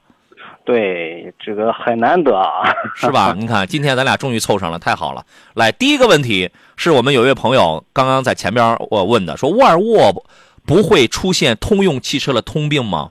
那你首先你得知道通用汽车是什么通病。我们刚才我们前面我们说到了那个问题，我们再听一下这个这个这个这个陈老师你的意见。首先，沃尔沃呃不通用大部分的通病在哪里？那么沃尔沃又有他自己什么样的什么这个什么样的问题呢？您给回复一下。其实这个通用现在车型好多了，之前就是你像一些漏水啊、漏油啊、高温的问题会多一点儿儿。啊，然后现在会好很多，呃，可能跑到后期吧，这个六七万公里、七八万公里的时候，这个多检查检查，看一看有没有这个渗油渗水的一些现象。然后再一个就是，通用的车主朋友们尽可能的勤换着防冻液吧，因为这个大多数的通用车系啊，他们这个工作温度啊都很高，然后风扇基本上都在一百零三度左右才开，嗯，所以说对于防冻液的考验其实也是很大的。所以说，它对时间长了以后，沸点达不到以后啊，这个很容易开锅啊、高温啊，这这些问题会出现。所以刚才前面是说，有些通用的车就会烧那个节温器嘛，就是就是因为发动机温度它是比较高的嘛。对，工作温度太高，然后它的这个冷却风扇开启的温度也比较高。你像很多的车型在九十度、九十五度左右可能就会开了，但是大多数的通用车型可能要在一百零三度左右才会开。那基本就这些问题，其实比早些年好太多了。对，是的，现在这个不管工艺也好，还是它的这个电脑的控制策略也好，其实现在好了很多了，已经。嗯，那刚才就这些问题，沃尔沃有跟它一样的吗？呃，目前来说啊，沃尔沃其实好很多，还真的没有说发现有这种特别厉害的现象。可能你像一些气门室盖这些地方，可能会有一点这个。轻微渗油的现象，嗯，再一个就是很多的沃尔沃上面那个气门室盖上面有一个废气阀，那个东西时间长了以后容易坏，嗯啊，但是这个其实跟你加的机油啊，包括平常保养，其实也是多少的有关系的，嗯，其他来说的话，其实都还好。沃尔沃重要的是就是跑到十万公里左右，一定要记着换正时皮带，啊，正时皮带十万公里左右。对，其实多注意一下这个就可以了。来，其他来说的话，你只要正常的保养，就是加点好机油，然后加点好汽油的话，其实车还是没有什么问题的。哎，所以每个品牌它的毛病可能它不太一样啊，它不太一样。是的。张丫头是我们抖音直播间里的朋友，说这打热线怎么打热线打我打了半个小时打不通啊？不可能，你打错了吧？我们热，我们导播姐姐现在正在拼命的正在接着电话呢。我们两个号码。零五三幺八二九二六零六零或零五三幺八二九二七零七零啊，你别打错喽。云南飞鹰说：“我感觉我能在直播间当导播了，那不一定。我们我们考察这项工作主要看颜值，你能行吗？你发一照片，你我先看一看。怎么还看颜值了？这是我们是吧？我们要看你的专业技术手段的啊。”孙博说：“杨老师你好，刷 ECU 合法吗？这这事儿我怎么回复你呢？”肯定是不行啊，这个事儿应该是不行的。对，这个咱先不说合合不合法的问题啊。对，刷 ECU 的话，你改电脑数据本身也不好。对对对。对，然后这个其实你改电脑数据本身对于车辆来说，如果说你改的比较改动比较大的话，嗯，车辆自身的这些硬件可能会受不了。对。然后你受不了的话，你可能就需要改发动机的一些硬件，比如说这个锻造活塞啊，这个锻造钢铁啊这些东西。你先，咱先刨去这个费用先不说，你这一块的话，你后期可能比如说审车这个东西就很难过。呃，我们原来节目做过，我做过那个改装的节目嘛，牵一发而动全身。你要是在合法的，在备案，在合法，我不知道这个东西能不能被上岸啊。呃，在合法的情况下，小刷一阶的话，问题不大。你要想刷的比较猛的话，连避震、带刹车、后边什么进气、排气、火花塞，全换一套，何苦呢？何必呢？是吧？对。我们来接通热线上等候的下一位朋友，你好。你好，电话接通了。喂。你好，是女士吗？哎喂，哎，知道吗？啊，听得非常清楚啊！你好，哎，你好，快说吧。哎，我是呃，喂，啊，没没事儿跟您没关系，您继续说。呃，我这边的话，我想了解一下，我是那个，呃，江苏的苏州的那那个是，我就是想买一辆车嘛，但是我在看你跟人家聊的时候说。七座的车用途不大的话，就是不要选嘛。不不不不，我先打断一下啊，不，呃，我先打断你一下哈。嗯我我什么时候跟人家说七座的车用途不大的话不要选来的？那是因为刚刚我我本来是我开的是七座的车，是啊。看的是一款是豪越 L 的，啊。呃，还有还有是呃上汽大通的 G 五零 Plus 的，嗯嗯。还有还有一款是瑞瑞虎八瑞虎八那个卓越版的嗯。鲲鹏，嗯。就是我不知道怎么选。呃，第一啊，不是七座的车用处不大，你一定不要断章取义。那是因为刚才我们前边那位先生他想选个六座的呃那个什么来着揽巡，但是他一年就两次机会。我说，那你莫不如选一个别的车，你去落地自驾游，你去租个租个车，对吧？啊没人说我七座用处不大，好吧？啊，我我我知道，就是我考虑到嗯就是。你要说的话，我就是考虑到全家出行的话，就是我想买一个七座的。好你听我讲你要说是，呃呃，你说，你听我讲，你看了有一个豪越 L，有一个大通 G 五零，还有个瑞虎八 Plus，对吧？嗯买豪越 L，因为这仨车里边只有豪越 L 的七座相对宽敞一点。它的嗯缺点是，豪越 L 呢现在换装了 2.0T 的发动机，它的缺点是油耗略高一点。这个车，对，这个车油耗我估计你得在十一到十三升之间，十一二个油吧。呃，对，就是这个油耗挺太高了。但是它空间好啊，这是、呃，而且这是而且它的就是它加的，而且还是九十五号油。那那不那这又怎样呢？对吧？那这又怎样呢？嗯，你买一个大众的，你买个大众的一点四 T，它也加九十五，它也加九十五号油啊。哦，对，嗯，那如果如果我选五座的话，那像如果我考虑瑞虎八的话，如果我选哪一个款呢？呃，瑞虎八，如果你选五座的话，你还是买瑞虎八 Plus，买一点六 T 的。奇瑞不要买二点零 T 的，奇瑞二二点零 T 发动机油耗一样一样大，嗯买一点六 T 的五座的瑞虎八 Plus。嗯。嗯那呃，我我想问，如果你推荐的话，呃，你能给我推荐几个车型吗？我我能给你推荐十个车型。嗯、你给我我记一下，嗯，我稍微记一下，然后我、哎我因为我还没选车嘛哈，不是记记多了，记多了没有没有用哈，记多了没有用，嗯你就记几个牌子，你就从这几个一线的自主品牌里边来挑。你的预算应该是在十二三万是吧？呃，我的预算是在十万到十五万。啊，十万到十五万之间啊。你先确定一下，你到底要五座的还是要七座的？嗯，能定下来吗？最好是七座的。七座了你就买一个，就买豪越 L，别了别了你就都不用看了。如果是七座的十到十五万的 SUV 的话，你就买这个，这个是最大的，而且也是质量最好的。啊、那那五座的呢？五座的你就再看什么呢？就是吉利，就是你看几个牌子，奇瑞的、嗯吉利的、长城的、长安的，你看这几个牌子就可以了。然后你就你就你就知道该去查这几个牌子家里十到十五万有什么车了。这样嗯我这样跟你说，是是对你来说是最清是是最奇清楚的。、瑞吉利、长安是吧？对对，还有你你也可以加一个长城，长城是吧？对，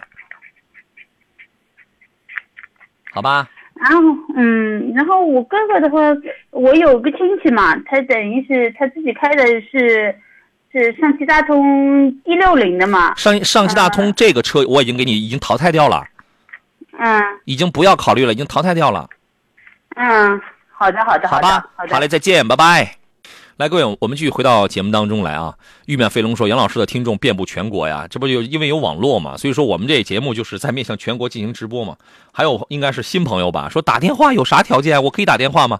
打电话还能有啥条件啊？零五三幺八二九二六零六零或八二九二七零七零啊，打电话当然也是要有条件的。第一，你得有一部电话；第二，你得能挤进来我们这个节目，这就是唯二的两个条件。刚才这个陈老师的电话一直处于一个掉线的状态啊，陈老师你好吗？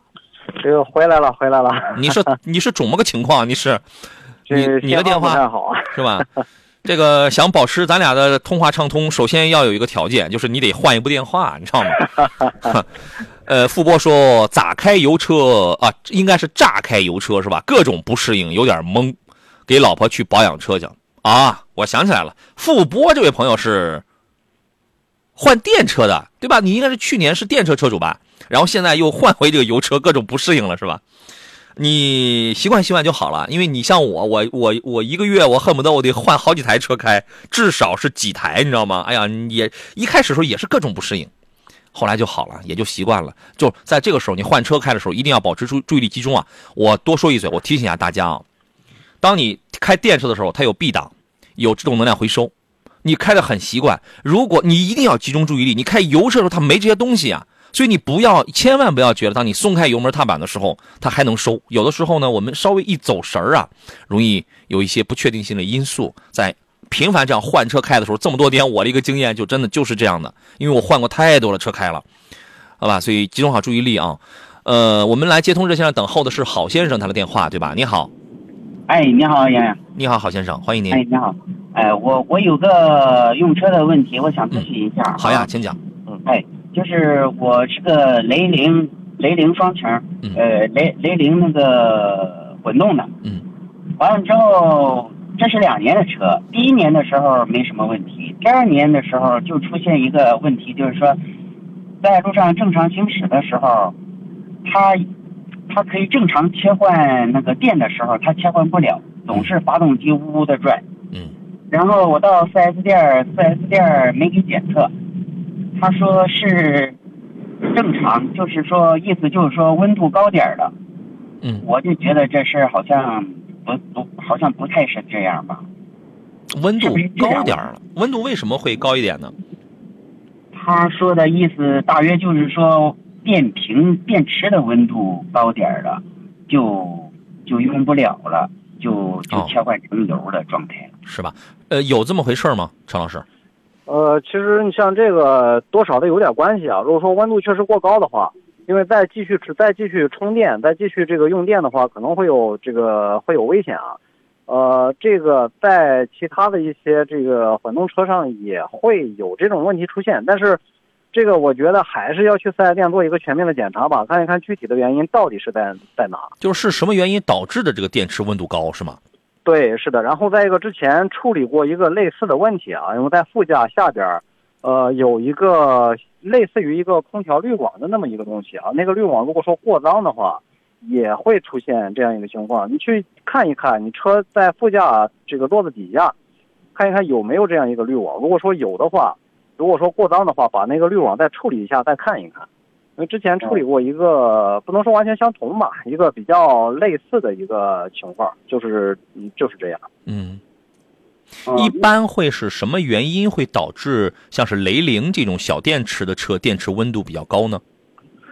其实说实话，这款车。我还真的没有，就是说遇见过很多像类似这种情况，因为只是遇见过一个类似的，然后给他把那个滤网处理了一下就好了啊。所以说我建议还是先去看一看，先检查一下，看一看你坐座子底下，副驾座子底下看一看有没有一个滤网，因为我忘了是在副驾还是在在主驾去检查一下看一看啊。反正先先记住这么个东西是吧？对，是的。好先生，嗯。但是我觉得他这个东西好像他到 4S 店之后，他就处理这事儿就不太正常。我总怀疑是不是质量哪哪个零件坏了这种情况。就是他还得给你检查。您这个车是多长时间了？两年了。两年的车是吧？对，这个今年出现的这个情况。这个这个四 S 店啊，就是现在有很多四 S 店，它只会读故障码，只会插一个仪器读故障码，就这个它是它是不对的。呃，你既然有有这么个这个车是有这么一个症状，就还得说是把这个相关的一些个线路啊，一些个系统还得再全面的检查一遍。但是四 S 店他就不给检查，他就说没事儿，正常。但是，但是第一年一次都没有出现这种情况，嗯，就是今年开始。他不给检查，这个是不对的，这个是不对的。他就说没事儿，因为因为你第一年开的时候他不是这样的，对吧？对对对。哎，所以我就觉得不正常。对，所以我建议您啊，还是第一要要求四 S 店还是检查你这个车，同时你要保留所有的一个相关的证据。当然呢，你也可以跟他们厂家四零零先打个电话，先反映一下这个问题，都是可以的。嗯，行行行，哎，因为他们是最懂他们这个车的，因为你第一年的时候他不这样，你第二年的时候他这样了，他能是正常的吗？对，我就觉得这个这是有问题嘛。是吧？啊，对对，咱行回去再再找他们，注意保留所有证据哈。嗯，好的好的，好，好嘞，再见了。好好嗯谢谢，好嘞，拜拜拜拜，哎。嗯，再见。强子说：“杨老师，君威和蒙迪欧买哪一个更好？”来，各位，呃，大家无论你是遇到了一些这个汽车维修啊、汽车保养方面的问题，我们可以多侧重一些，还是说遇到了一个挑车选车的这个问题，我们都可以这个聊一聊啊。直播热线是零五三幺八二九二六零六零或零五三幺八二九二七零七零。座上宾呢是来自青岛府滨汽修的高级汽车工程师，也是技术总监陈浩洋陈老师啊。刚才谁问一什么时候来着？问题又被顶掉了啊！强子问的是君威和蒙迪欧买哪一个会更好呀？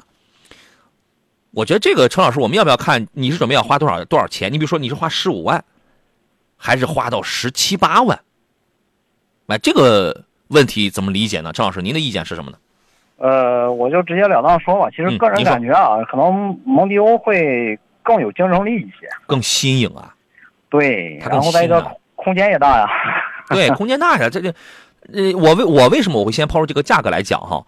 如果你就十四五万的话，那么拿你拿的是低配，啊，蒙迪欧二二点零 T 的这个入门应该是十五万多，呃，这是指导价，优惠优惠是吧？也在十四五。君威啊，十四万一还是十四万三，它俩是差不多。那么在这种情况下，君威的优势在哪儿呢？我销量比你蒙迪欧大，我保值就是它俩保值都挺弱的，但我比你保值我还能强一点。蒙迪欧的优势在哪？无论你呃，我先说价格，但是如果你揣十七八万去买的话，你同样你君威来到了二二点零 T 了，蒙迪欧你也是二二点零 T，那么在这种情况下，那么我们要比的是什么呢？是其他的一些东西。你比如说蒙迪欧更更大，将近五米的车长，三米的轴距，内饰的双联屏，起码它更年轻了。所以我就觉得在这个时候，同样十七八万的蒙迪欧保值率也是不行的，但是起码它更更新颖了，它更新颖一些啊，它更时尚一些了，啊，你考虑。我们热线上还有一位朋友在等候是吧？来，咱们来这个接通啊，你好，喂，你好，哎，你好，女士，请讲。哎，杨老师你好，那个我先跟你说一下我的情况吧，嗯，就是新手，然后之前从来没有了解过车，然后想买想买一个十五万左右的，然后我看了几款是那个博越、星越，然后还有领克跟巧克力，呃，你怎么看的全是吉利的车啊？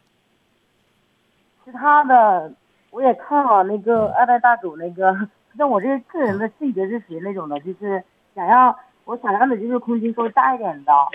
啊，空间大一点的。啊，对，但我不知道这几款怎么样，所以说我想让您这边给点建议。嗯，您离这个话筒近一点哈，然后声音听起来这个这个声音听起来稍微小一点哈。您看了有这个吉利的博越 L，对吗博？越啊啊，对对是的，博越 L、领克零六、嗯吉利的 Icon，嗯，还看了个什么车来？还我我记得还有一台吉利的车还有个星越，哦，星越 L 是吧？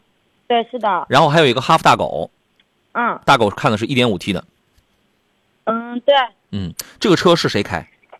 我啊呃，几个人用？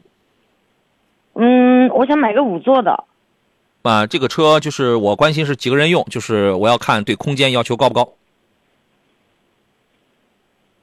喂，哦不好意思，我刚才没听清楚哎，这个车你对空间要求高不高？多少人就是几个人用？就你自己一人开这台车呢，还是说全家人都要用这个？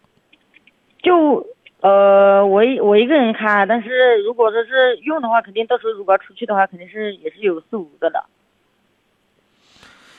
沈老师是这样，在这里边这五个车里边，级别最高的是星越 L，这是一台中级车，对，实用性最强，级别档次是最高的。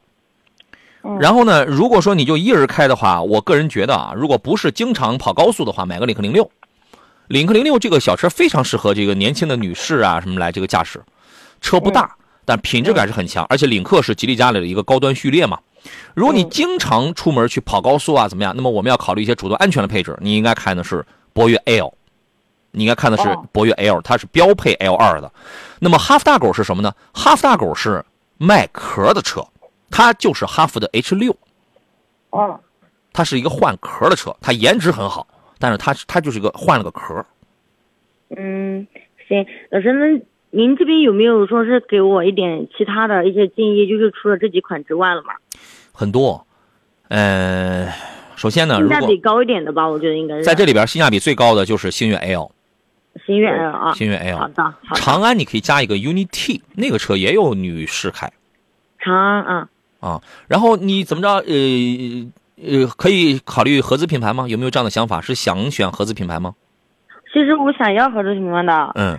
但是我看了一下大众的，我觉得它那个价位太高了。哦，大众有一个价格不高，但是车很小，大众的探戈。探戈啊，探戈，你先记下来。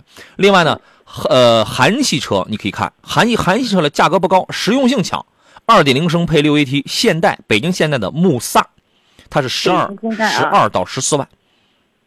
好的，好的。啊，这就可以了，这就嗯，这就可以了。那那个新能源的有没有推荐的？有啊，新能源咱来个小电动是吧？来，陈老师来推荐几个。新能源的话。这个纯电的话，我觉得看看比亚迪吧。嗯，比亚迪个。海豚呢？对。大众的 ID 三呢？大众大众的 A ID 三啊。嗯，比亚迪海豚。嗯。ID 三，好的好的，行。好。那我再看一下呗。好，杨老师，谢谢你啊。不客气，好嘞，再见啊，好嘞，拜拜。哎。呃，有位网友说，我觉得技术再先进，作为老百姓也用不到，没啥区别。那怎么能用不到呢？你现在家里你穿的衣服的这个技术都比早些年好吧？你用到了吗？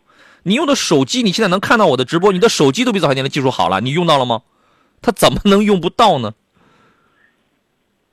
你想想，方方方面面的技术都是提高了，你怎么能用不到呢？千万别说没啥区别啊，哎，对吧？这种事儿没必要探讨啊。技术的先进一定是。让我们是享受到的，一定是能用到了，只要你钱到位啊！玉面飞龙说：“今天女士打电话的多，对啊，我也不知道为什么，谁说我们是没有女粉丝的？我们有的，呃，江蒋德良这位朋友说，请问途锐欧这个车怎么样？就是江铃福特的途锐欧啊，你能不能换一个车啊？这是一个 MPV，对吧？”这个车故障率高，要拉货吗？啊，跟拉人兼拉货吧。我们这样，我们广告回来之后呢，请这个陈老师从这个使用方面来判断一下啊，这途锐欧这个车产品力怎么样，稳定性、质量的稳定性怎么样，好不好？这里是山东交通广播，正在全省乃至全国进行直播的汽车天下，我是杨洋。节目每天上午十点到十二点准时为诸位直播。我们稍事休息，回来之后咱们继续。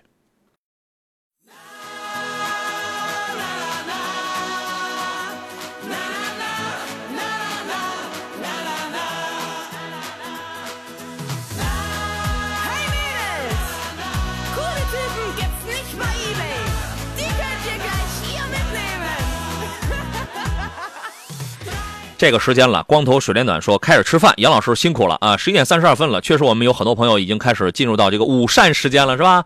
希望你，我们有的朋友，我们原来就有朋友那个有听众跟我们讲嘛，说每次到达目的地了，到了饭店了，到了家楼下了，都不舍得下车，然后总要听完我们的节目。我们尽快啊，我们我们尽量朝前赶一赶，看能不能这个赶在五分钟之后，这个节目提前结束，也放大家去吃饭去，是吧？不大好啊，那我得扣工资了，得啊。我们还剩下不到半个小时，这里是山东交通广播的《汽车天下》节目，继续为您直播。我是杨洋，礼拜六我来的少，但今天我来了。我们聊的是这个维修保养，侧重维修保养，当然也可以穿插回复大家一些选车买车的问题啊。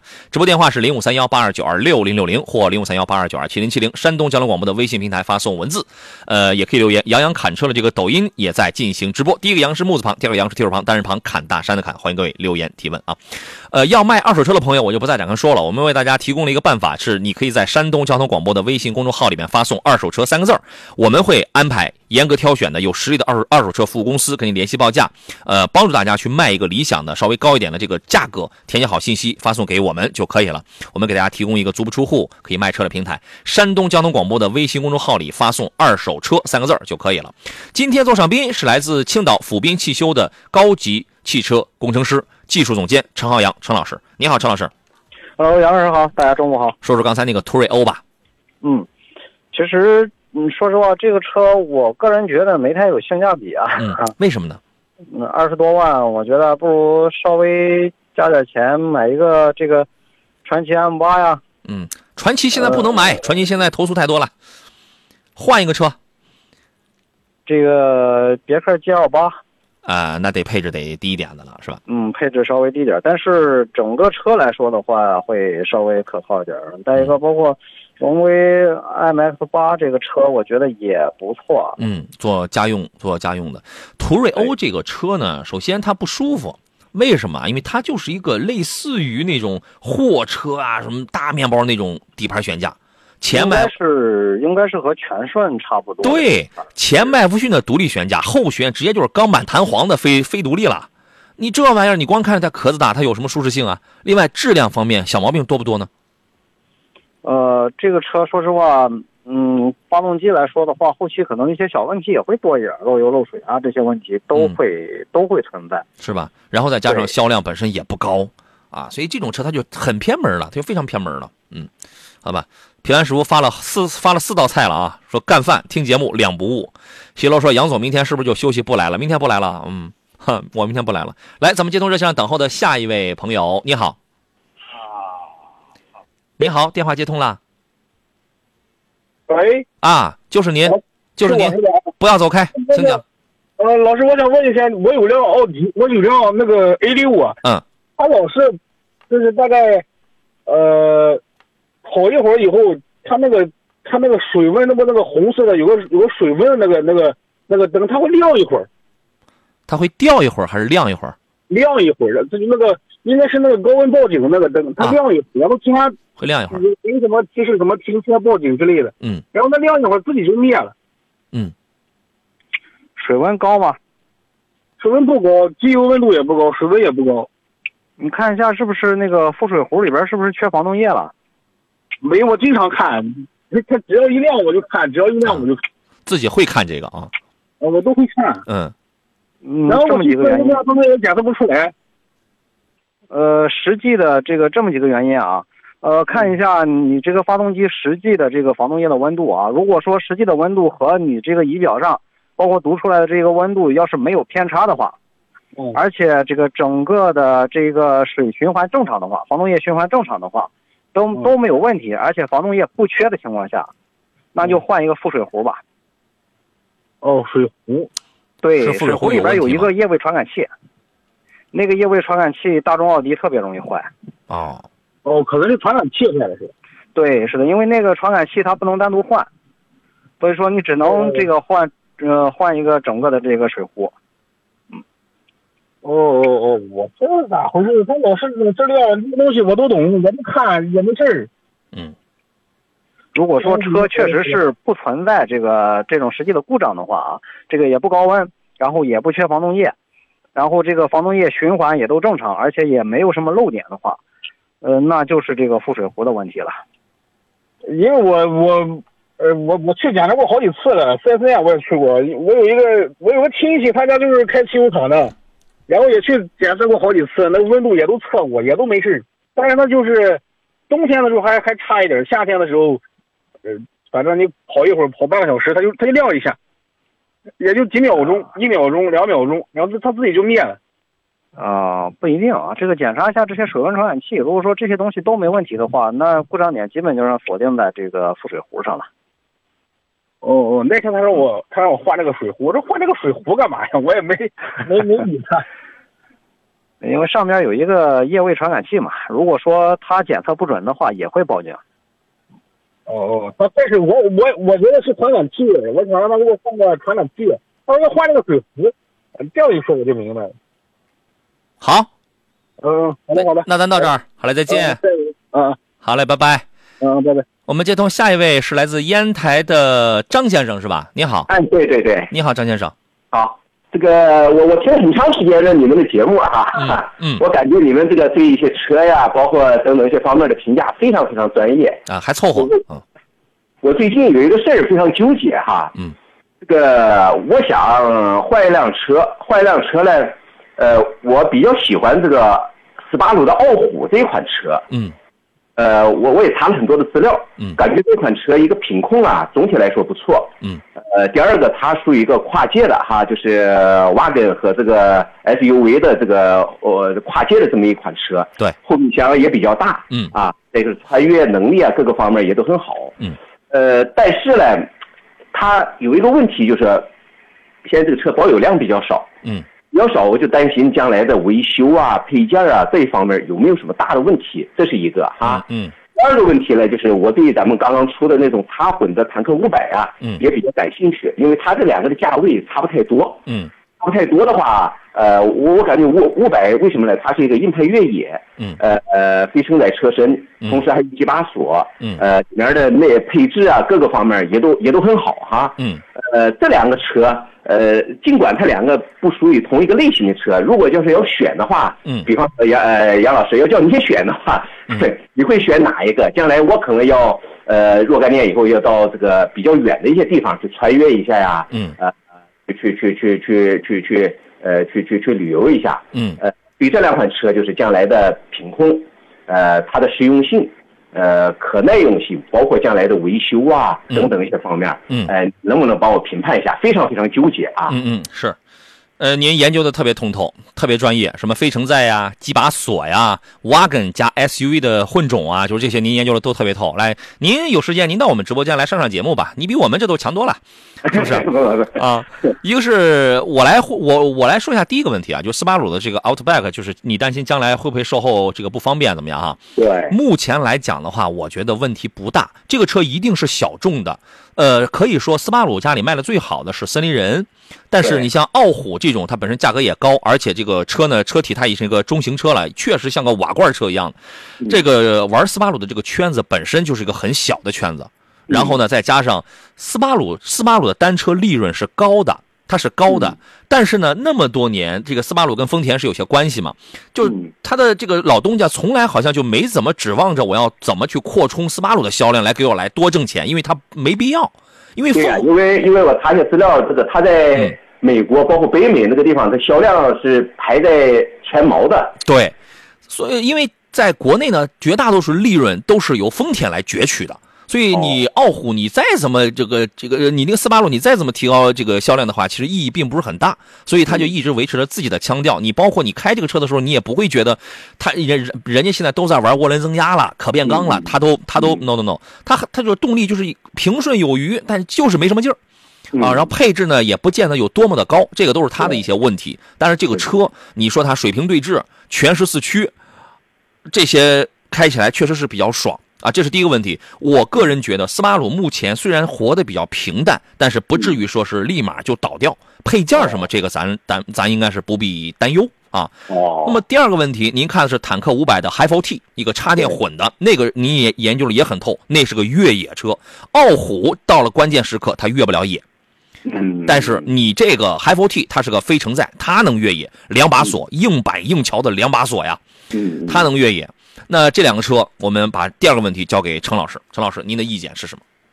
呃，其实那斯巴鲁傲虎的话，它更偏向于城市 SUV，而且这个它的故障率啊，相对来说还是小的。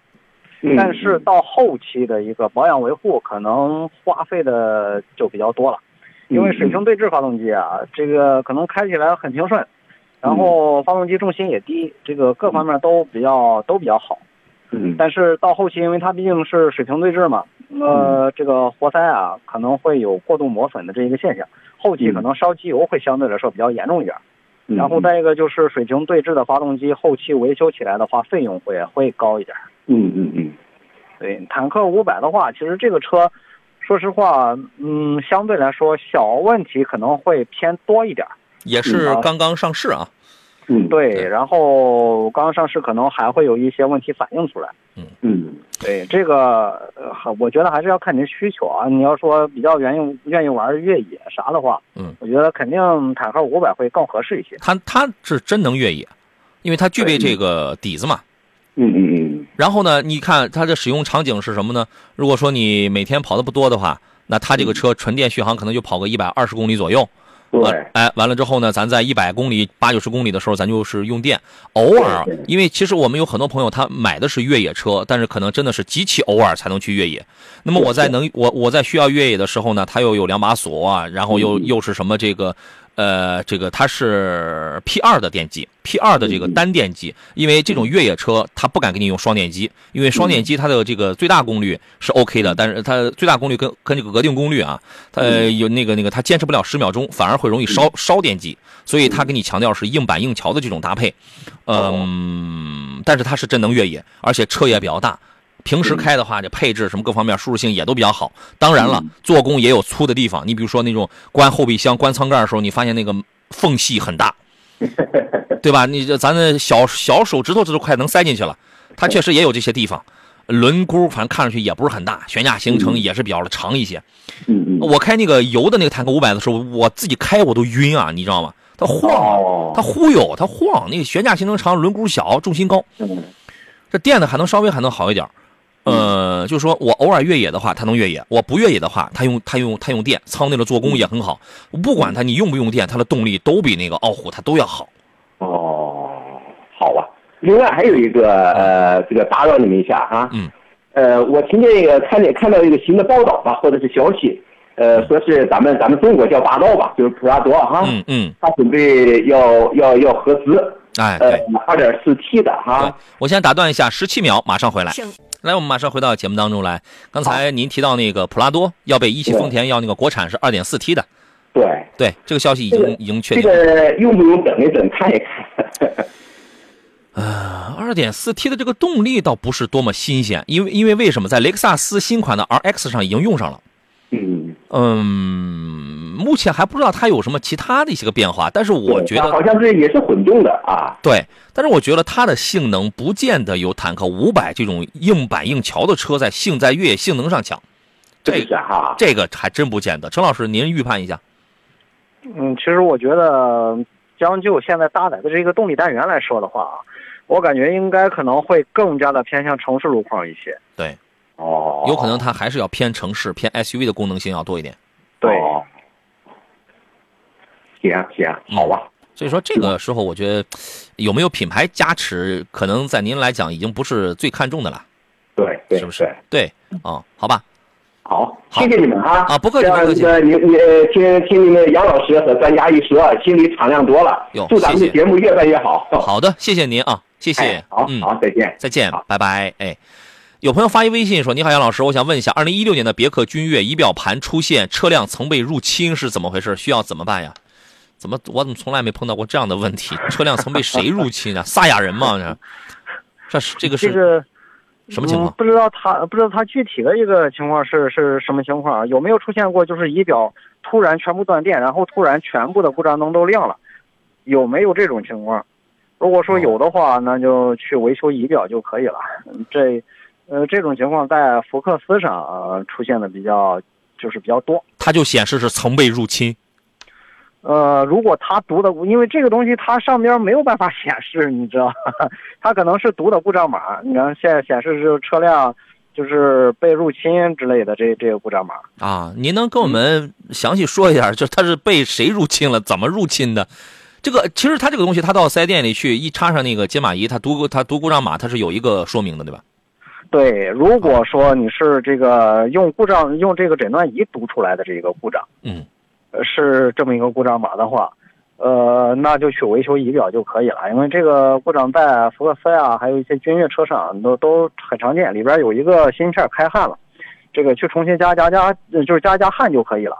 然后，如果说你是这个仪表上提示的话，那就不一定了，可能是防盗这一块可能是有问题了。好吧，它呢是说这个没有别的显示，然后就是在停车以后自己鸣笛，鸣笛大概十五次左右，重复两次。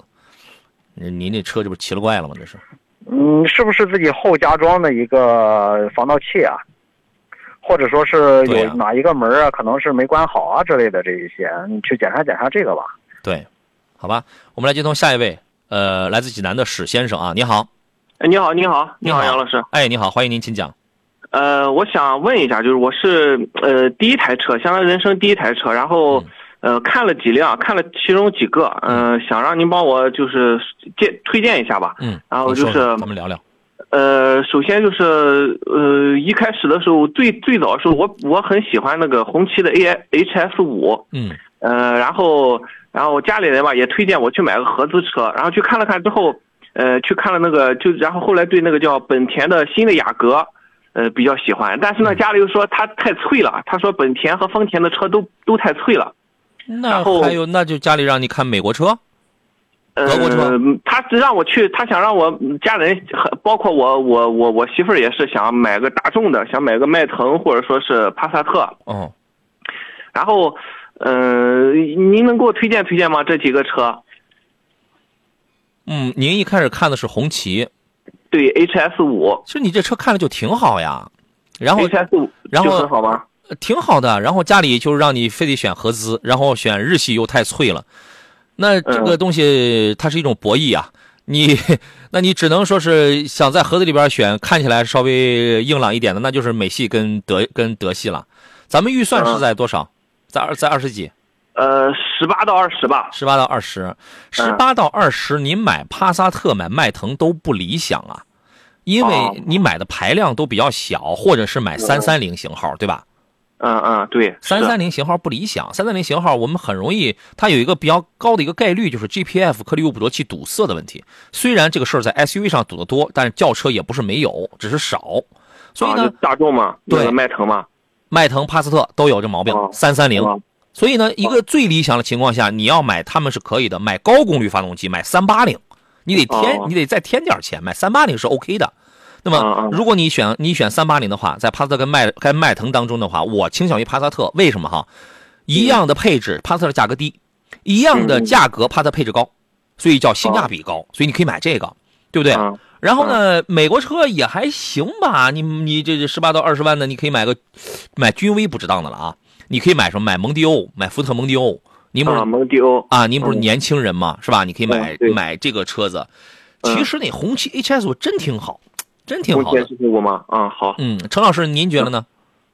其实这个车说实话不错啊，而且故障率相对来说比较低。然后再一个就是可能就油耗稍微会大那么一点儿，其他来说的话，真的挑不出毛病来对。你买现在八档变速箱的那个油耗低，啊啊，行，那个红旗 HS 五是吧？可以的，这个车子好啊。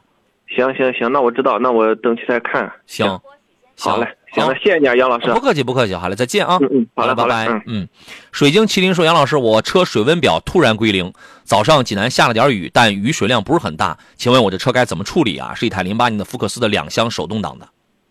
嗯，只是水温表归零吗。嗯，他纸上说的，水温表突然归零。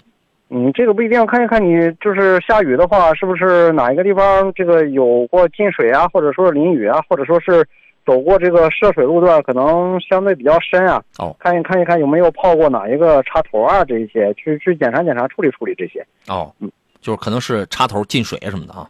对，但是也有可能啊，也有可能和这一次无关。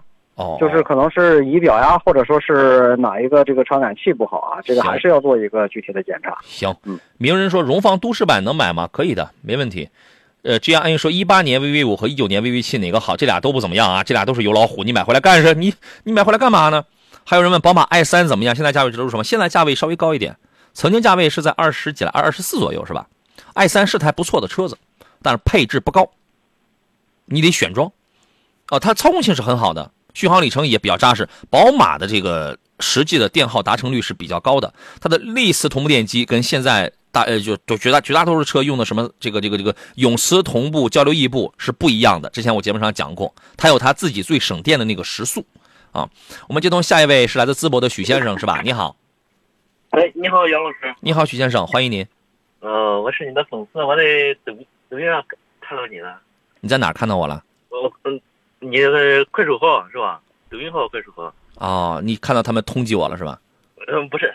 通缉啊哎，通缉呀、是吧？